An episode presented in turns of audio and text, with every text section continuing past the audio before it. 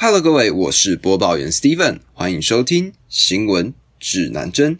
今天要跟各位报道的是关于现金支付会影响婴儿大脑发育的相关研究。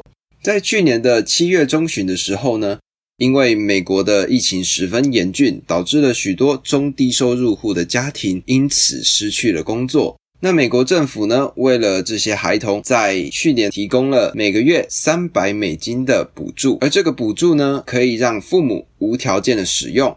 这项政策其实在其他国家早就已经存在了，但是这是美国第一次出现这样子的政策。那对于政策呢，当然就会有支持者跟反对者嘛。反对的人呢，他们主要认为这样子的做法会阻止父母工作，因为这样子的现金补助会导致他们的生产力降低，进而影响到他们的工作。那支持者呢，则认为这样子的补助对劳动力其实是影响十分微小的。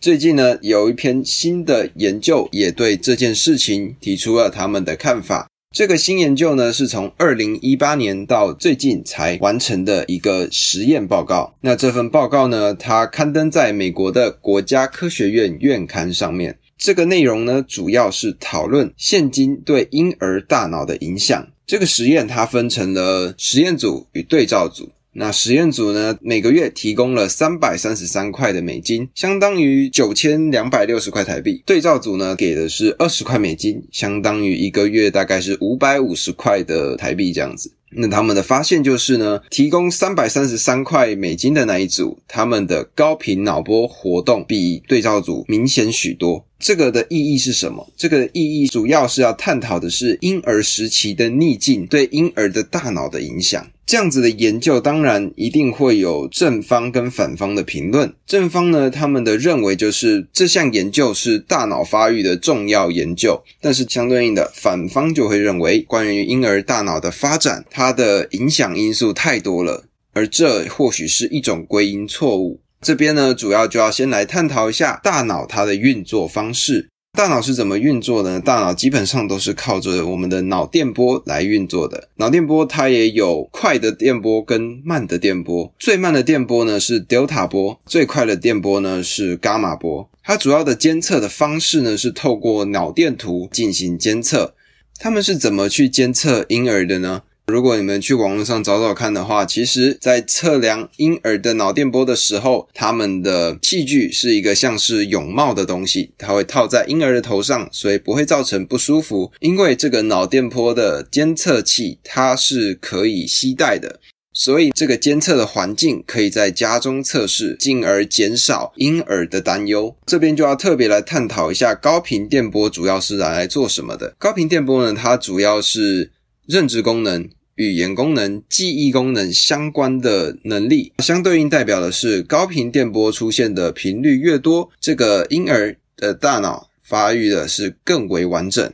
所以这项研究让美国政府发钱的动机。得到了更好的诠释。在罗马尼亚呢，他们其实之前也有对儿童所做研究，主要呢，它的实验组跟对照组就是收容所跟正常的家庭。他们发现呢，这些收容所的孩子，他们的低频电波多，而高频电波少；正常家庭的孩子呢，他们的高频电波多，低频电波少。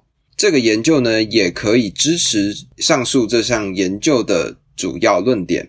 那对于这些研究的主要推测，就是金钱确实可以减轻父母的压力，进而改变孩子的大脑发展，让孩子成为更健全的人。讲到这里，我自己的思考就是，这其实就是一个阶级复制的翻版。我想这就是为什么有钱人家的小孩子比较容易得到更好的发展，因为他们有更多的时间、更多的资源，让他们去多方的探索。而相对应的，这些处在贫困环境中的孩子，他们并没有办法享有这样子的资源，所以相对应的，他们的大脑发育。也会因此没有办法得到更健全的发展，所以或许这项政策真的可以改变这样子的情况也说不定。台湾以后也可以引进这样子的政策，让更多的孩子可以得到更好的发展。那么讲到这里，这就是今天新闻指南针的内容。欢迎在下方留下五星评论与我互动。喜欢的话，欢迎关注我的 Podcast 及追踪我的 Instagram 账号。